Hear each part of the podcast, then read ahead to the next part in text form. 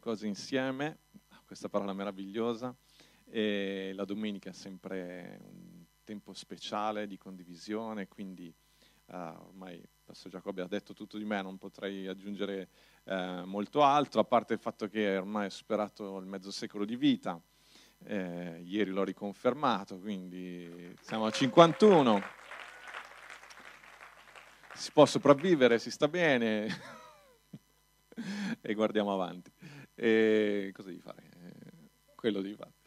No, siamo molto contenti eh, come Chiesa, siamo, abbiamo vissuto un tempo speciale quando eh, qualche settimana fa, due settimane fa, non mi ricordo più, ormai abbiamo la mente un po' piena di cose, abbiamo avuto questo incontro anche insieme e con, ehm, per l'Academy e per le varie cose, veramente siamo veramente grati a Dio per queste relazioni meravigliose, per Connection, per questa pastorale, per questi incontri pastorali ministeriali davvero importanti.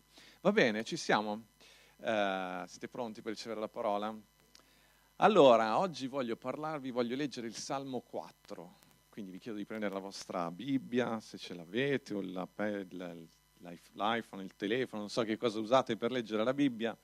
Se avete l'iPhone mettete la, il suono del fruscio delle pagine, che a noi pastori piace sentire, quindi anche se sul telefono ci piace sentire. Però anch'io non uso, ho qui la Bibbia ma l'ho trascritto, quindi leggo direttamente degli appunti. Comunque voglio leggere il Salmo 4, che poi in realtà è una preghiera, quindi visto che eh, ne, state diciamo, lavorando sul tema della, della preghiera, sicuramente aggiungiamo qualcosa di importante e di prezioso. Il Salmo 4 dice così, voglio leggervelo prima tutto quanto. Dice, quando grido, rispondimi, o oh Dio della mia giustizia. Quando ero nell'avversità, tu mi hai soccorso. Abbi pietà di me ed esaudisci la mia preghiera. Fino a quando, figli degli uomini, si farà oltraggio alla mia gloria? Fino a quando amerete la vanità e andrete dietro alla menzogna? Or sappiate che l'Eterno si è appartato uno che è santo. L'Eterno mi esaudirà quando griderò a lui. Adiratevi e non peccate, sul vostro letto meditate nel vostro cuore e state in silenzio. Offrite sacrifici di giustizia e confidate nell'Eterno. Molti dicono, chi ci farà vedere il bene? o Eterno, fa risplendere la luce del tuo volto su di noi. Tu mi hai messo più gioia nel cuore di quanto ne provano essi quando il loro grano e il loro mosto abbondano. In pace mi coricherò e in pace dormirò, poiché tu solo, o Eterno, mi fai dimorare al sicuro. Alleluia.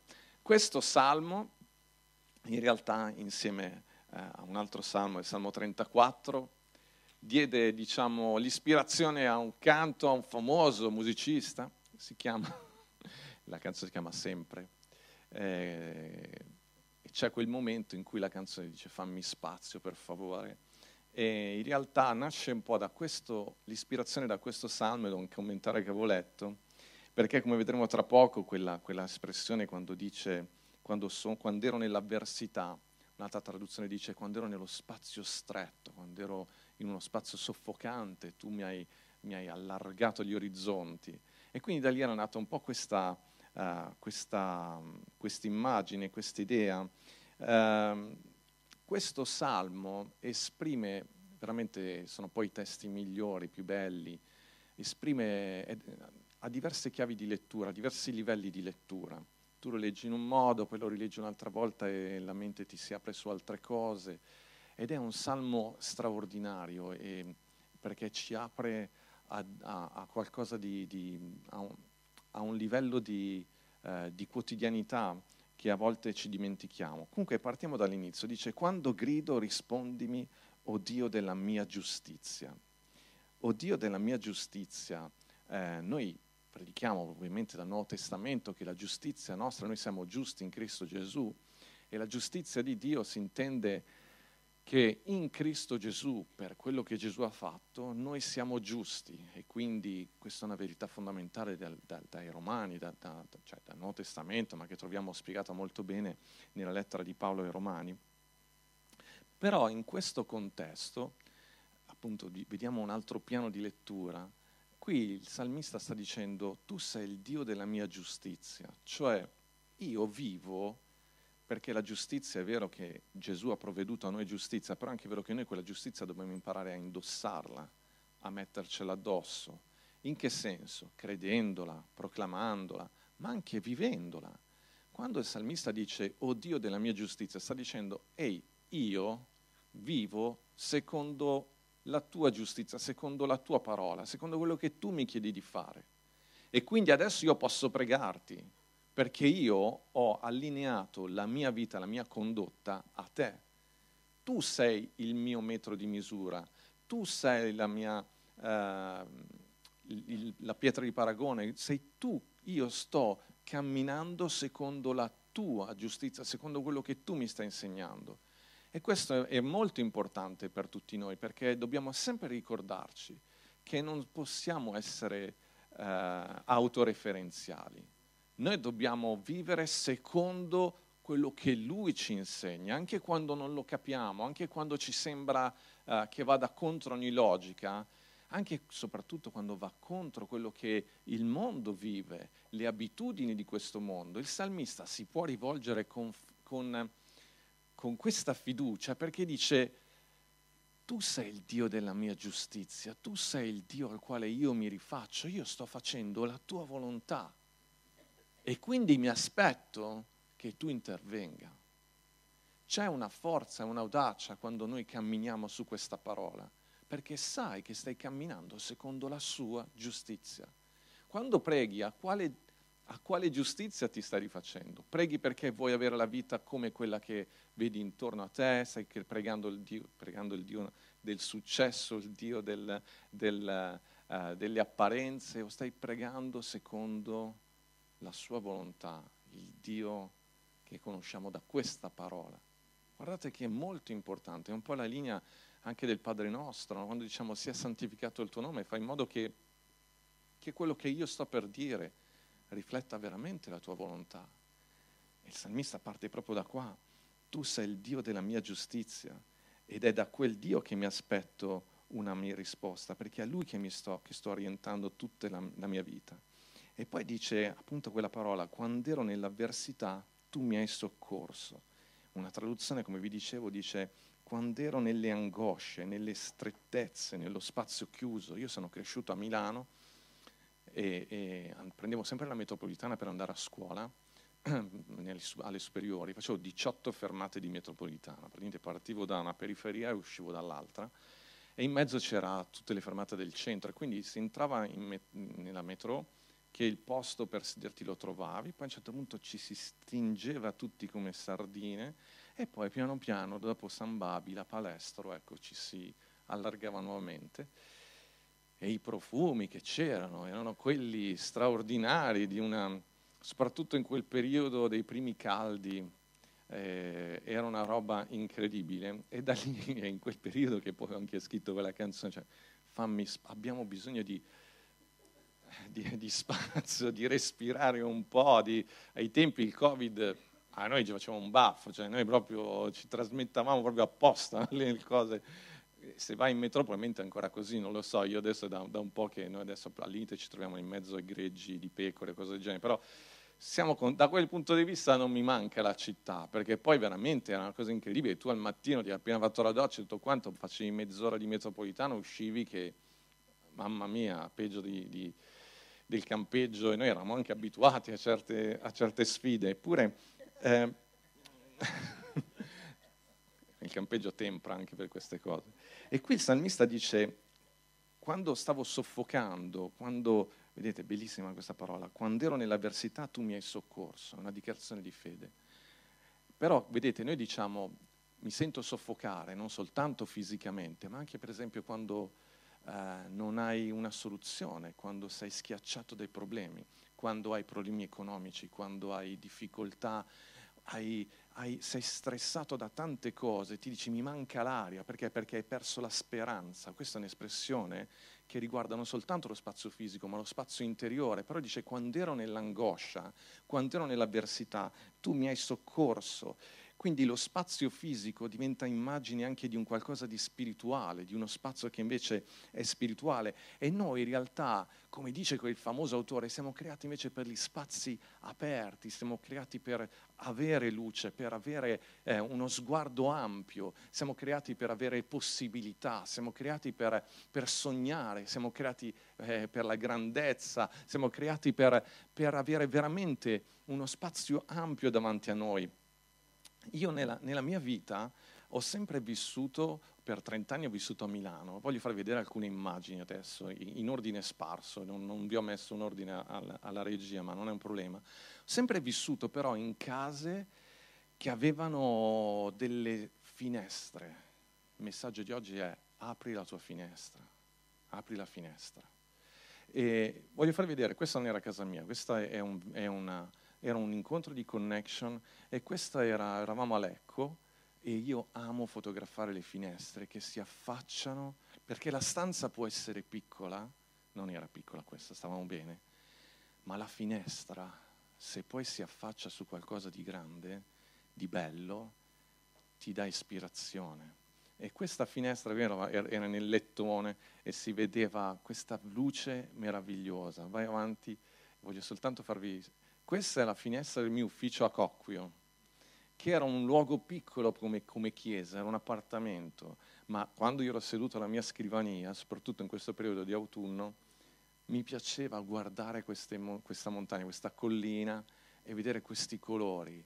La finestra per me è importante, tu hai sempre l'opportunità, anche se sei in un luogo piccolo, quello che voglio trasmettervi oggi è puoi aprire sempre una finestra che ti affaccia su qualcosa di grande. Non importa dove sei adesso, puoi aprire una finestra.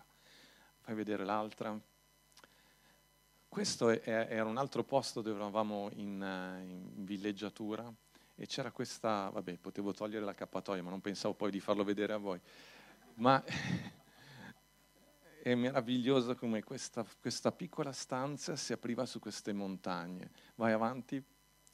Um, questa è casa mia cioè, non, cioè casa mia è piccola, però si affaccia su, su, tutta la valle davanti ed è meraviglioso. Tu puoi vivere dentro, cioè, cioè, siamo in cinque, no? chi è stato a casa mia, se non abbiamo una casa molto grande, però abbiamo delle finestre meravigliose, perché si affacciano su qualcosa sempre che ti allarga il cuore. Vai a vedere l'altra? Questa è sempre casa mia, però dalla parte opposta. Questa è la finestra che è, è in, in, soggiorno e, e, dà su questo Eazio, il paese, e poi da tutta la valle fino, vedi là c'è Luino. E quello, questo qui ha una casa bellissima, ma non ha la mia finestra. È il mio modo per dire che casa mia è più bella. Bisogna sempre trovare un modo per... Lui esce, il giardino, io no. Però io ho sempre vissuto in piani alti, sempre, noi siamo al secondo piano qua, e, e, mi dà la possibilità di aprire guardare, respirare. Cioè io quando mi metto lì al mattino, eh, eh, perché questo, questo, no, questo è, è, il tramonto, perché il sole è da quella parte, il sole invece al mattino nasce qua, in questo punto qua. Poi dipende d'inverno, ok, si sposta un pochino, ma è meraviglioso ti svegli, hai la possibilità di aprire la finestra e di guardare, adesso non l'apriamo se no geli, però vai ancora un attimo avanti. Questo invece è l'ultima volta che sono stato a Messina, mi hanno fatto dormire in un bed, un bed and breakfast, questa è la piazza principale di, di Messina ed era una finestra meravigliosa, a parte il rumore perché c'era sempre gente, ma aprivo la finestra, guardavo fuori, la stanza era veramente piccola, ma la finestra mi dava possibilità di immaginare e di guardare. Per me quella è una cosa importantissima. Vai pure avanti. Questo è dove sono cresciuto io, qui siamo a Milano. Piccolo appartamento, eravamo 70 metri quadrati, sempre in 5, e questa è la finestra della sala. Questa è, è, è la montagnetta di San Siro. Questo è City Life in fondo lì si vedeva, quando ero piccolino, perché non c'erano tutte queste montagne, si vedevano fino alla Madonnina nei giorni di, di bellissimo tempo. Io vivevo a Milano e quinto piano e questa vista è sempre stata la mia cornice per, per, quando studiavo, mangiavo, io mangiavo alla finestra, il tavolo ero seduto così e guardavo fuori questo, questo panorama qua. Di, d'estate un po' si chiudeva perché gli alberi si riempivano di foglie, ma immaginate che d'inverno tutti questi alberi erano assolutamente spogli e io vedevo fino in fondo, è lì che ho scoperto di essere miope perché non ci vedevo. E, e, però, grazie a Dio, perché mia madre vedeva delle cose che io non vedevo e quindi lì ho capito. Però alla fine è una cosa importante. Eh, mi ha dato sempre la possibilità di, di, di capire, di, di, vedere al di là del, di quello che stavo veden- vivendo dentro. Eravamo molto stretti dentro, ma quando apri una finestra ti si apre l'orizzonte. Non so se c'è qualche altra foto. So Questo dall'aereo, piccolo blocco, quello è l'Etna. Eh? È piccolino lo blò nell'aereo e ti senti soffocare a volte nell'aereo. Io ogni volta che sono in alto ci sono quei due minuti che, che dico non è normale che io sia qui a... Quando quello del pilota a volte c'è quello che ti dice quanti metri sei, quanto stai andando voglio scendere. Vabbè, però diciamo, al di là di quel momento, è bello avere uno spazio che ti fa vedere cosa c'è fuori. Abbiamo concluso, Marcello, non mi ricordo. Abbiamo finito? Ok. Questo per dire, vi ho fatto vedere questa immagine perché forse voi state pensando forse a casa vostra, non lo so. Però a livello spirituale la finestra più bella che abbiamo è sicuramente questa. Quando sei in uno spazio stretto, tu puoi aprire questa finestra. È una finestra straordinaria, perché ti fa vedere il mondo spirituale, ti fa vedere quello che nel naturale non vedi. Se Dio è per noi, chi sarà contro di noi? Ti fa vedere questo salmo che dice quando sei nell'avversità tu mi hai risposto e mi hai portato in un luogo ampio. Ti fa vedere quello che i tuoi occhi naturali in questo momento non stanno vedendo. Un'altra finestra meravigliosa è la preghiera. State studiando la preghiera ma che finestra meravigliosa è a livello spirituale. Io ho questi miei problemi, vedo, ho perso speranza, ma mi metto a pregare, pregare in altre lingue, pregare nello spirito, ma anche semplicemente pregare. È una cosa meravigliosa. Un'altra finestra, sapete qual è? Le amicizie. Che finestre meravigliose aprono i dialoghi tra due amici, tra, tra due, tra, quando ti incontri, inizi a parlare dal tuo cuore. Gesù ha detto non c'è amore più grande che dare la propria vita per i nostri amici, che non vuol dire soltanto morire per gli altri, per l'altro, ma significa dare la propria vita, condividere. Quando inizi a parlare con un altro che parla delle sue esperienze con il Signore, ti parla delle proprie paure, ma anche delle proprie vittorie e ti apre una finestra al di là della situazione dura che stai vivendo in quel momento. Una passeggiata può essere una finestra che si apre, ma questa finestra le finestre le devi aprire tu, è una cosa che fai tu e che ti dà la possibilità di affacciarti su qualcosa di più grande. Il salmista lo dice chiaramente, quando ero nell'avversità tu mi hai risposto. Versetto 2 dice, fino a quando, figli degli uomini, si farà oltraggio alla mia gloria? Fino a quando amerete la vanità e andrete dietro alla menzogna? Fino a quando, signori, dice un'altra traduzione, dice, sarete duri di cuore perché amate cose vane e cercate la menzogna? Fino a quando, figli degli uomini, si farà oltraggio alla mia gloria? Ho sempre interpretato questo fare oltraggio alla gloria di Dio come se fosse Dio che stesse parlando a me. In effetti Paolo ne parla, pe- peccato è fare oltraggio alla gloria di Dio, a non riconoscere chi Dio è. Ma qui dobbiamo ricordarci una cosa importante Prima di tutto che è il salmista che sta parlando, è vero, potremmo pensare che c'è stato un cambio di, di, di persona, però qua il salmista sta parlando e sta parlando delle persone e sta dicendo ma fino a quando si farà oltraggio alla mia gloria? Io sono creato immagine e somiglianza di Dio, io rifletto la gloria di Dio.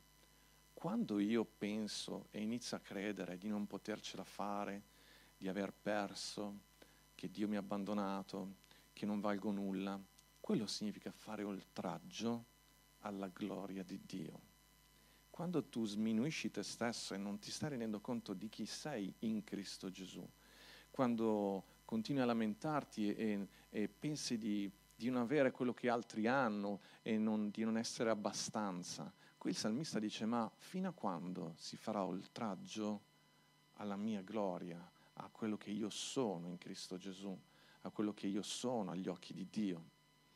E Dio stesso ti guarda a volte e ti dice, ma la smetti di fare oltraggio alla gloria che io ho messo dentro di te, alla bellezza che io ho messo dentro di te? Fino a quando continuerai a tenere le finestre chiuse, a soffocare dentro quello che è, è la situazione che stai vivendo, quando in realtà ci sono delle finestre che tu puoi aprire e affacciarti qualcosa di meraviglioso, ciò che io ho preparato per te, fino a quando si farà oltraggio alla mia gloria, fino a quando. Alleluia. Il salmista uh, è convinto, lo sa, che c'è qualcosa di speciale e che lui può accendere tutto questo. Aprire la finestra fa anche cambiare l'aria, lo sapete? Non è soltanto aprire per guardare, ma anche cambiare l'aria. Cambiare l'aria vuol dire che c'è ossigeno, che il cervello rincomincia a ragionare bene.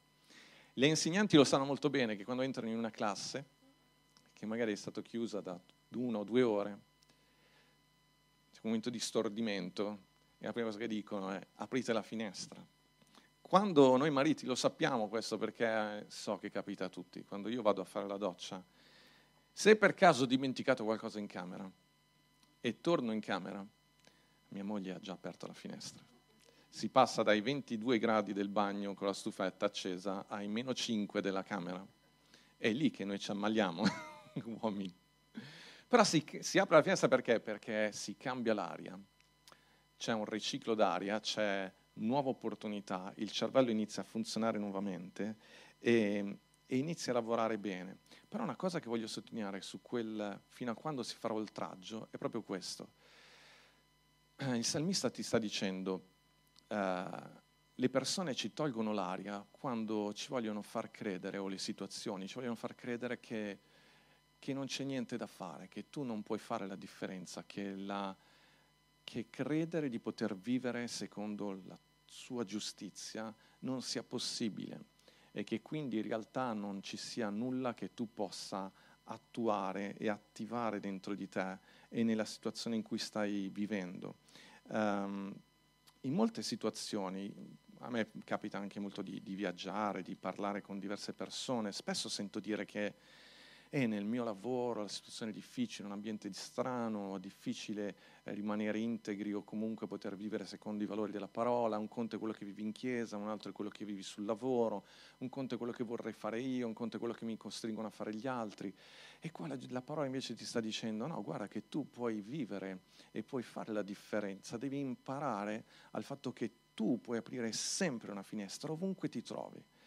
Eh, le insegnanti molte volte, al di là del fatto di quello che sto scherzando e sto dicendo così, ma molte volte pensiamo, le insegnanti pensano che il sistema scolastico, per esempio, ormai è fatto in un certo modo, per cui la scuola va in una certa direzione e pensiamo e ci lamentiamo di tante cose, di come il mondo va. Eppure tu, quando sei lì con la tua classe, tu puoi, essere, puoi aprire una finestra diversa, tu puoi fare la differenza in quel momento, nel tuo ambito di influenza, in quello che tu stai facendo, tu puoi fare la differenza. E così gli studenti, gli studenti credenti, cristiani, magari hanno questa idea che in realtà non si può fare nulla perché, perché comunque eh, ogni volta che dici qualcosa che è diverso da quello che gli altri pensano, ti massacrano oppure non, è, non c'è possibilità, ti senti sempre in minoranza, ma in realtà questa parola ti sta dicendo tu puoi essere quella finestra che porta aria nuova e in ogni caso nessuno ti può bloccare dall'essere luce dove lì, dove, lì dove sei.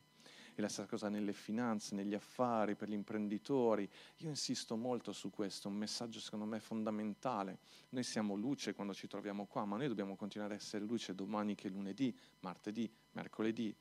E quando qui dice c'è gente che ti toglie l'aria, ti fa pensare, ti soffoca, ti vuole le situazioni, ti voglio far credere che non c'è possibilità. No, no, no, tu puoi farlo. Subito dopo dice, il versetto 3 meraviglioso, dice, l'Eterno, sappiate che l'Eterno si è appartato uno che è santo, l'Eterno mi, esaudirà quando griderò a Lui. Anche qua, molte volte, la maggior parte delle volte l'ho pensato riferito a Gesù. L'Eterno si è appartato uno che è santo, Gesù è venuto per cambiare tutto quanto. Ma se invece stesse parlando di te, se stesse parlando di me, è vero, il mondo va in una certa direzione, il mio ufficio va in una certa direzione, la mia scuola va in una certa direzione, ma tu non sai che l'Eterno si è appartato uno che è santo. Quando io chiedo qualcosa, accade. Ma che responsabilità c'è quando realizzi che realmente la tua preghiera può cambiare le situazioni?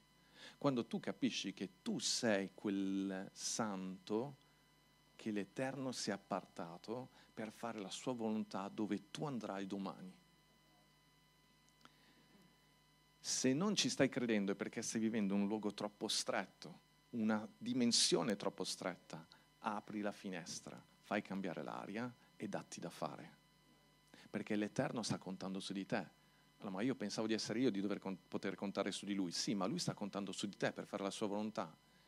E quando tu ti metti in, questa, in quest'ottica di agire secondo la sua volontà, lui ti equipaggerà, ti darà tutto ciò che è necessario affinché la sua volontà possa adempiersi.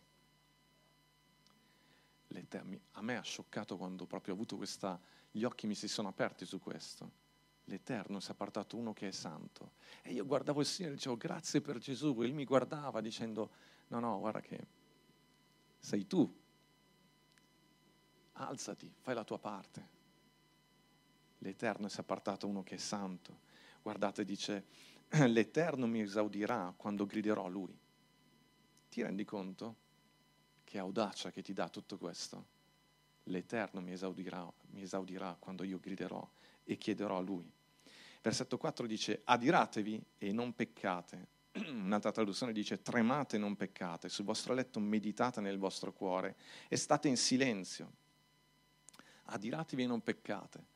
Tanti livelli anche qua di interpretazione, ma la cosa bella che sta dicendo è, parlando a queste persone che non ci credono, che, non, che vivono la propria vita non secondo il Dio della mia giustizia, ma secondo i loro valori, Qui sta dicendo tremate, nel senso nel vostro letto, iniziate a riflettere profondamente sulle conseguenze delle vostre azioni. Provate a riflettere su cosa significa vivere in un certo modo senza considerare la parola. Cercate di, di e, e, tremate, cioè spaventatevi di tutto questo perché? Perché se, se rendiamo questo mondo brutto, è brutto per tutti se ti comporti male e la vita è brutta per tutti, se sei cattivo, eh, la cattiveria contagia tutti, se eh, vivi secondo i tuoi parametri e, e i parametri di questo mondo, guarda che le conseguenze riguardano tutti. È come se stesse dicendo, ma fermati un attimo a considerare le conseguenze delle tue azioni. Alleluia. È fortissimo questo versetto, ve lo ripeto, tremate e non peccate. Sul vostro letto meditate nel vostro cuore e state in silenzio. Rifletti profondamente sulle conseguenze di un certo modo di vivere, di un certo modo di fare, di un certo modo di pensare. E smettila di considerare il fatto che ma tanto va così. Pensa per te e al mondo che Dio ha messo nelle tue mani, a quello che tu puoi cambiare sono delle immagini, a volte, una volta mi ricordo tempo fa che ho visto questa immagine in, in un video o in una foto, non ricordo. Comunque faceva vedere questa persona, questa donna che viveva in una baraccopoli, sapete, in quelle interland, di queste città del, dell'Asia. Faceva vedere questa donna, veramente era un po' staccio, proprio una roba, e lei che puliva l'ingresso di casa sua. Chi glielo fa fare? Mi dice, ma alla fin fine, ma è tutto brutto. Sì, ma questo è il mio spazio e nessuno mi vieta di tenere pulito il mio spazio, di fare la differenza lì dove sono. Questa è la mia, è inutile che mi lamento, del, di, penso agli altri, questo è ciò che io posso fare e questo è ciò che faccio. È ciò che mi è stato affidato, ok, io qui faccio brillare tutto. Questo è il mio luogo, la, tua, la mia famiglia è il mio luogo, il mio matrimonio è il mio luogo, la, la, il mio posto di lavoro, può essere anche solo un desktop, può essere anche soltanto una scrivania, ok? Questa scrivania deve essere la migliore, la più pulita, è il posto dove chiunque può venire e mi può parlare e trovare accoglienza e non mai giudizio, e dove io faccio risplendere il, i valori del Dio della mia giustizia. Nessuno mi può vietare di aprire una finestra e di vedere quello che gli altri non vedono e di mostrarglielo magari, di farglielo vedere. Questo è ciò che Dio mi ha affidato e io lo farò. Alleluia. Il salmista continua dicendo, offrite sacrifici di giustizia e confidate nell'Eterno. Guardate, queste due parole per me sono il cuore di questo salmo. Abbiamo detto tante cose, ma queste due parole dice offrite sacrifici di giustizia e confidate nell'Eterno. Sono due cose, come due gambe che servono per camminare.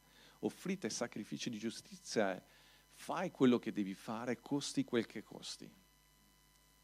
Eh, agisci non è soltanto lodare il Signore, quella è una parte, ma fai, sii pronto al sacrificio per, per la tua fede. Agire secondo quello che la tua fede ti dice, secondo quello che la parola ti insegna, offri questo sacrificio anche se ti costa tanto, però attenzione, insieme devi confidare nel Signore.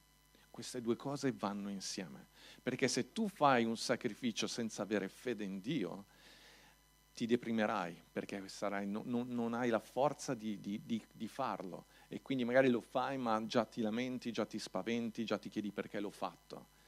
E invece devi fare questo sacrificio e intanto confidare, ma anche solo confidare senza agire ti porterà a, a praticamente a girare su te stesso, a non essere mai concreto nella tua fede.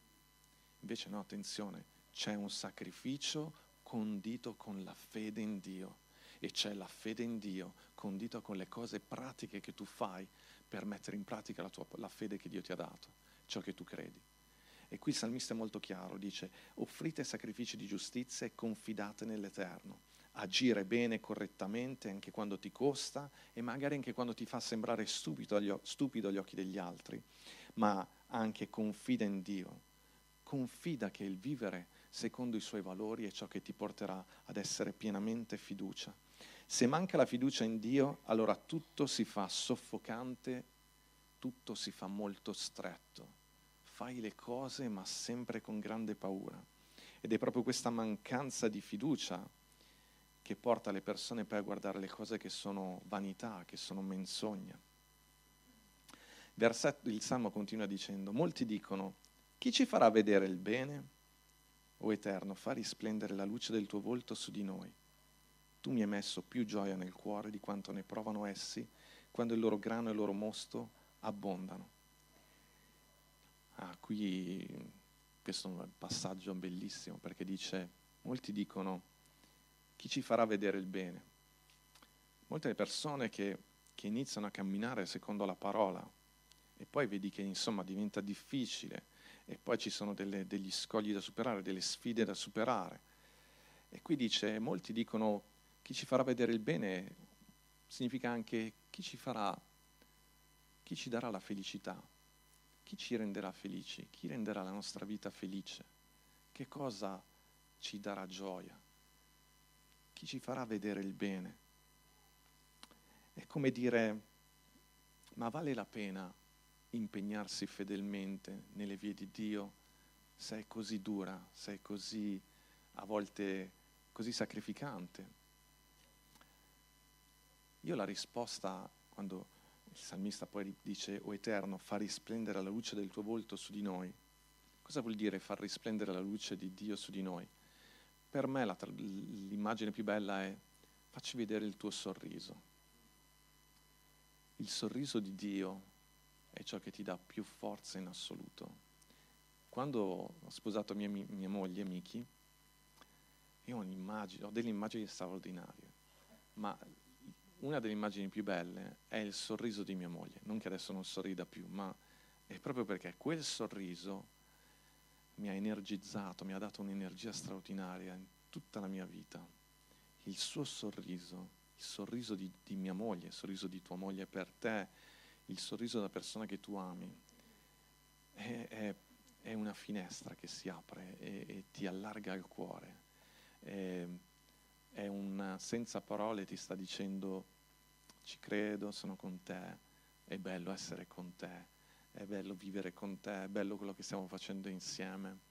Io mi ricordo questi suoi sorrisi quando lei tornava dal, dal lavoro, dopo una, una, giornata faticosa, lavorava a Milano, insomma, e, e, e il suo sorriso ancora adesso è ciò che più mi ripaga quando torno a casa, quando eh, ci incontriamo. E tu dici perché sta insistendo su questo? È perché quello che il salmista sta dicendo, sta dicendo eh, fa risplendere il tuo volto. Quando il volto risplende? Il volto risplende quando sorride. Giusto?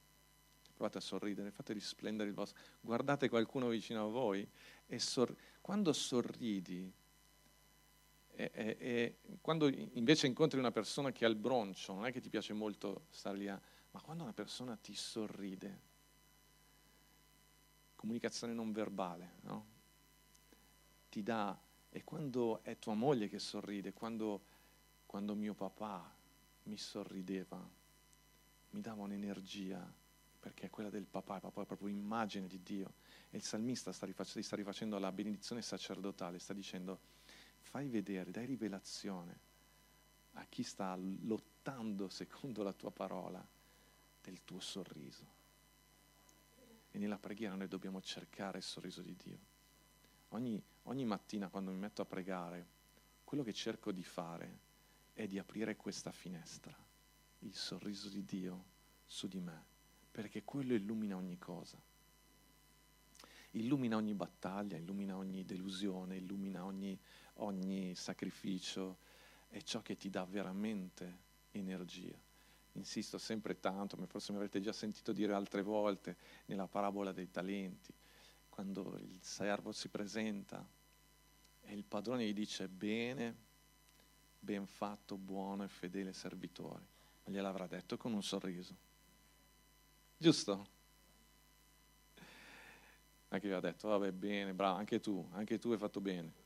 No, bene, bene, bravo. Noi entriamo nell'eternità con questa dichiarazione. Bene, stai facendo bene è bello quello che fai, lo so che, lo so che stai soffrendo, lo so che magari non, era, non te l'aspettavi così difficile, così dura, ma bene, stai facendo bene. E c'è il suo sguardo su di noi, è uno sguardo meraviglioso. La gioia che Dio ci può dare è la vera gioia, è, è ciò che cambia la nostra atmosfera. E poi dice, tu mi hai messo più gioia di quando abbondano il grano e il mosto c'è una traduzione che dice così proprio, quello che vi ho detto prima dice quando loro hanno abbondanza, ma qui un'altra traduzione sottolinea invece l'aspetto personale, dice io ho più gioia nel vedere il tuo sorriso, di avere questo sorriso di approvazione su di me rispetto a quando ho abbondanza, perché la cosa più importante è il suo sorriso.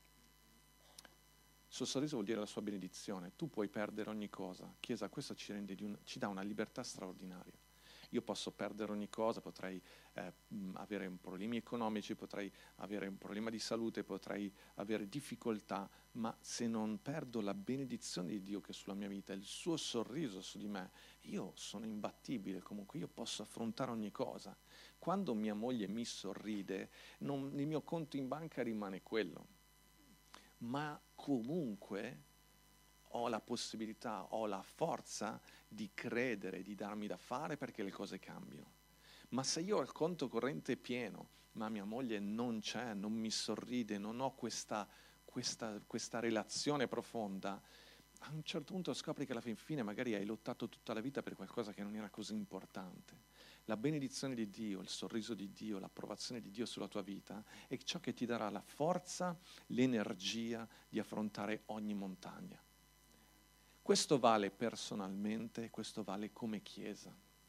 Quando ci incontriamo insieme per pregare in settimana, la domenica, noi siamo qui per cercare, per ri, ri, eh, ricollegarci a questo sorriso, a questa benedizione che è su di noi a motivo di Cristo Gesù, perché tutta la settimana magari abbiamo dovuto lottare contro persone che non capiscono il perché agiamo in un certo modo, perché pensiamo in un certo modo Va bene ed è bello che esista la Chiesa perché questo ci dà la possibilità ogni volta di rivederci insieme e di ricollegarci a quel sorriso. è di aprire una finestra, è di guardare. Posso essere in, in un luogo stretto, ma la mia finestra si affaccia su qualcosa di meraviglioso e ci sto entrando dentro. Alleluia, ci sto entrando dentro. Sapete, alla fin fine, ciò di cui stiamo parlando è speranza. È speranza. Vi racconto un ultimo aneddoto molto velocemente. Qualche anno fa, che poi è stata l'origine di tutta questa riflessione su questo salmo, eravamo in vacanza eh, con la mia famiglia e altre famiglie eh, credenti e una notte mi sono svegliato pieno di angoscia. Non so se vi è mai capitato, a, me, a noi pastori capita. Sacco di pensieri, non ci stavo pensando, di, ma di, di notte proprio mi sono svegliato e non riuscivo a dormire, però c'è stato un momento che ho capito che era qualcosa proprio di spirituale. E allora ho iniziato, e dentro il mio, il mio, nella mia testa ho avuto questa immagine, sapete proprio di due pomelli dei due rubinetti, no? caldo e freddo, sei tu che scegli quale aprire. Per me in quel momento non era caldo e freddo, era carne e spirito. Che cosa vuoi che, di che cosa vuoi abbeverarti, di che cosa vuoi, vuoi permettere che scorra nella tua vita. E in quel momento di notte ho iniziato a ringraziare il Signore, lodare il Signore, volutamente ho aperto una finestra proprio di speranza e ho iniziato a lottare con questo. Perché vi sto dicendo questa esperienza, perché abbiamo letto prima, il Salmo finisce proprio dicendo in pace mi coricherò e in pace dormirò, perché tu solo, o Eterno, mi fai dimorare al sicuro. Un'altra traduzione dice in pace eh, mi coricherò e subito mi addormenterò. E in quel momento ho capito che era una battaglia spirituale e immediatamente non immediatamente, ci ho lottato un po', però veramente quella pace mi ha preso e mi sono addormentato.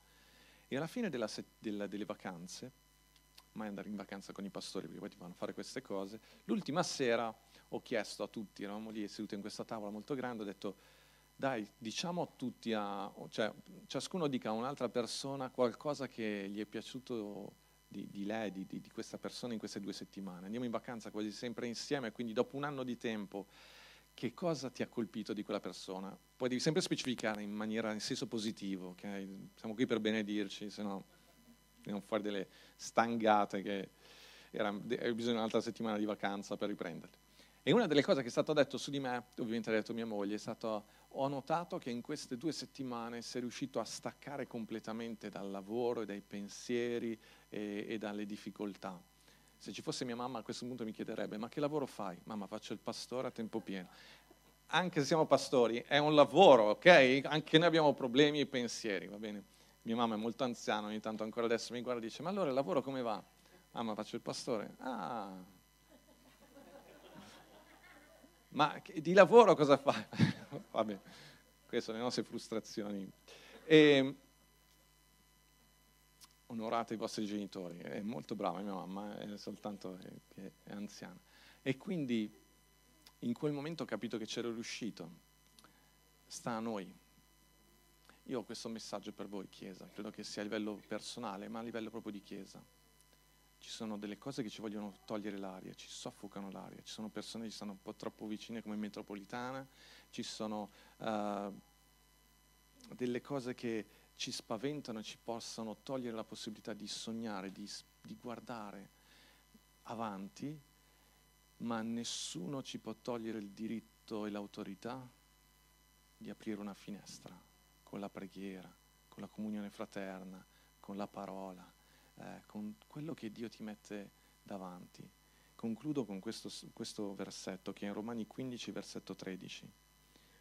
Ora il Dio della speranza vi riempia di ogni gioia e pace nel credere, affinché abbondiate nella speranza, per la potenza, la potenza dello Spirito Santo.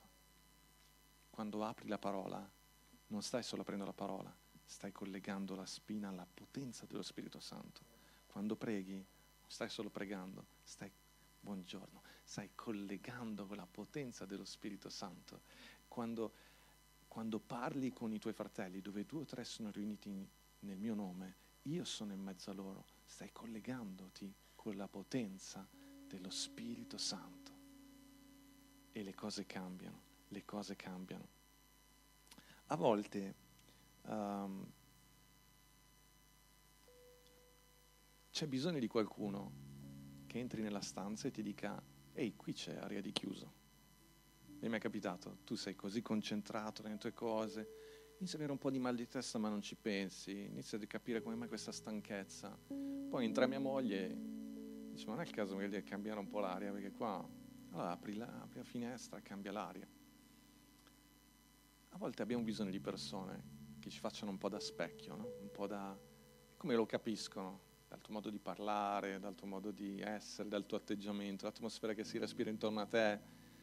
E ti dice, ehi, oh, cambiamo un po' l'aria, guardiamo un po' fuori, andiamo a fare due passi, è tempo di distrarsi un attimo. Alleluia. E lo Spirito Santo credo che a qualcuno di noi sta dicendo, ehi, è da troppo tempo che sei chiuso in questo pensiero, in questa paura, in questo tormento. Non ti sta dicendo che tutto si risolverà in un attimo, però tu hai bisogno di respirare, eh, bello mio. Hai bisogno di guardare un po' fuori dalla finestra. Sono delle cose meravigliose. Amen. Possiamo alzarci in piedi, aprire le finestre e lodare il Signore insieme. Con questa consapevolezza, Chiesa nel momento in cui tu inizierai a lodare il Signore, è come se tu stessi aprendo una finestra e stessi guardando oltre il tuo naso, oltre il problema che stai vivendo, oltre la situazione. Perché è questo, è questo a cui noi siamo chiamati. Amen. Possiamo lodare il Signore insieme? E sentiamo, vediamo come lo Spirito Santo ci guida.